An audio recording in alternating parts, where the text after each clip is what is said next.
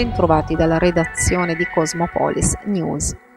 A fronte di un aumento nel numero di contagi, gli scienziati sconsigliano contatti diretti, soprattutto con i non vaccinati. Nei verbali del Comitato Tecnico Scientifico e nei bollettini dell'Istituto Superiore di Sanità sono ribadite le raccomandazioni per limitare i rischi. Auguri solo al telefono con chi non ha fatto il vaccino, ha suggerito Fabio Ciciliano, uno dei componenti del Comitato Tecnico Scientifico. Attenzione a fare il test rapido o molecolare in vista di un pranzo o una cena. Per avere la certezza bisogna infatti rimanere isolati dal momento in cui si fa il prelievo fino all'evento, avverte il siciliano. L'alternativa è sottoporsi a un test rapido appena prima di arrivare. Se si tratta di un evento affollato anche in una casa privata, gli scienziati consigliano di indossare la mascherina, stessa cautela se si sta con persone fragili anche se vaccinate, che potrebbero comunque contagiarsi. Lavare spesso le mani, evitare abbracci abbracci, evitare tavolate con più di 10 persone, areare la stanza ogni mezz'ora ed evitare contatti con persone fragili potrebbe ridursi da 9 a 6 mesi la durata del Green Pass. L'andamento del virus sembra preoccupare gli scienziati. Nella giornata di ieri infatti il dato peggiore del 2021 con oltre 28.000 contagi e 120 morti. In Italia fino ad ora i casi di Omicron acclarati sono solo 55, un numero però ritenuto sottostimato. Omicron cresce, spiega Silvio Brusaferro, presidente dell'Istituto Superiore di Sanità. Il virus corre soprattutto tra gli anni under 20, fascia d'età in cui aumentano anche i ricoveri e dentro un mese ci attendiamo un aumento delle ospedalizzazioni in tutte le regioni, anche se dopo il booster il rischio infezione crolla ad ogni età. Nel frattempo dal Ministero della Salute sembra essere pronta una circolare per mettere in guardia le regioni su una possibile crescita di ricoveri. In tal caso si incoraggia a potenziare il sistema ospedaliero e i letti dedicati al Covid.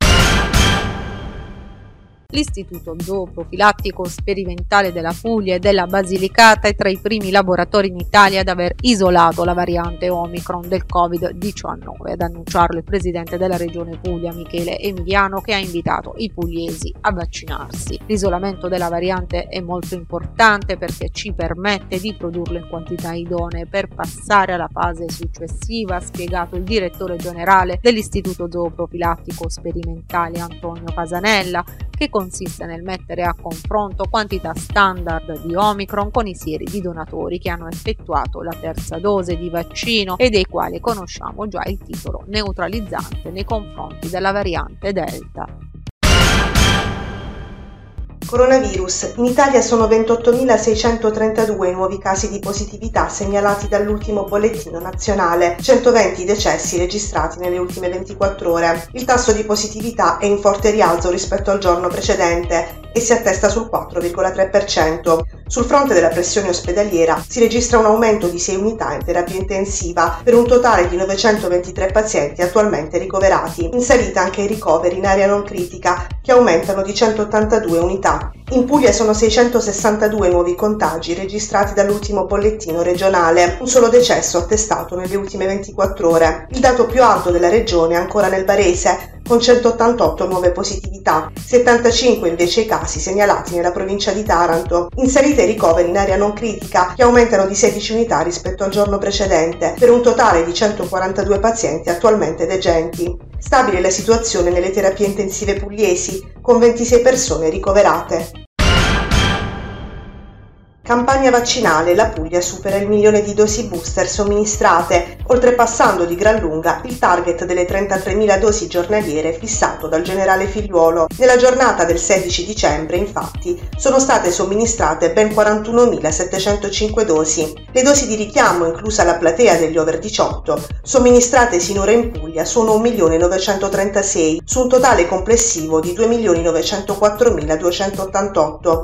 Resta dunque da vaccinare il 34,46% del target. Nella classifica nazionale della vaccinazione per la terza dose, la Puglia scende momentaneamente al quarto posto con il 25,49% di somministrazioni. La popolazione pugliese che rientra nella fascia d'età vaccinabile contro il Covid è di 3.544.797 abitanti. Di questi hanno ricevuto la prima dose l'88,2%, anche la seconda l'82,17%. Sono invece 445.715 i pugliesi che non hanno ancora ricevuto alcuna dose di vaccino. In giacenza al momento nella regione ci sono 350.570 vaccini. Intanto, mentre procede la campagna vaccinale per la fascia 5-11 anni, il sottosegretario alla salute Andrea Costa ha dichiarato che la prossima primavera avremo a disposizione più dati per capire se sarà possibile effettuare una vaccinazione sicura anche sui bambini sotto i 5 anni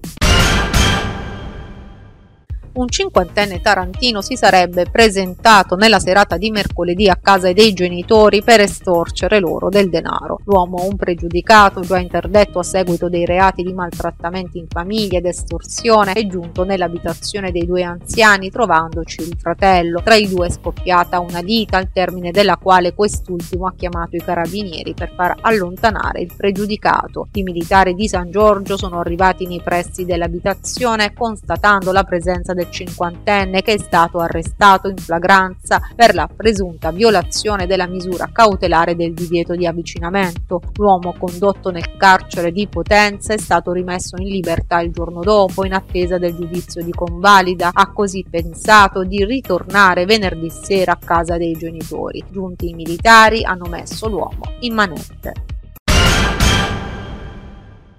L'obiettivo principale è far capire che il Taranto non è quello visto al San Nicola una domenica fa. Con questa premessa la squadra allenata da Mister La Terza tornerà tra le mura amiche dello Iacovone per affrontare una diretta concorrente per la salvezza, il Picerno di Colucci. Gli ionici al momento galleggiano all'undicesimo posto in graduatoria con 24 punti in saccoccia, mentre i Lucani sono due lunghezze più in su. Vincere per i tre punti, ma anche per il riscatto. I rossoblù non hanno alternative e dovranno sfruttare il fattore campo contro una squadra in salute e che ha gli stessi obiettivi dei tarantini.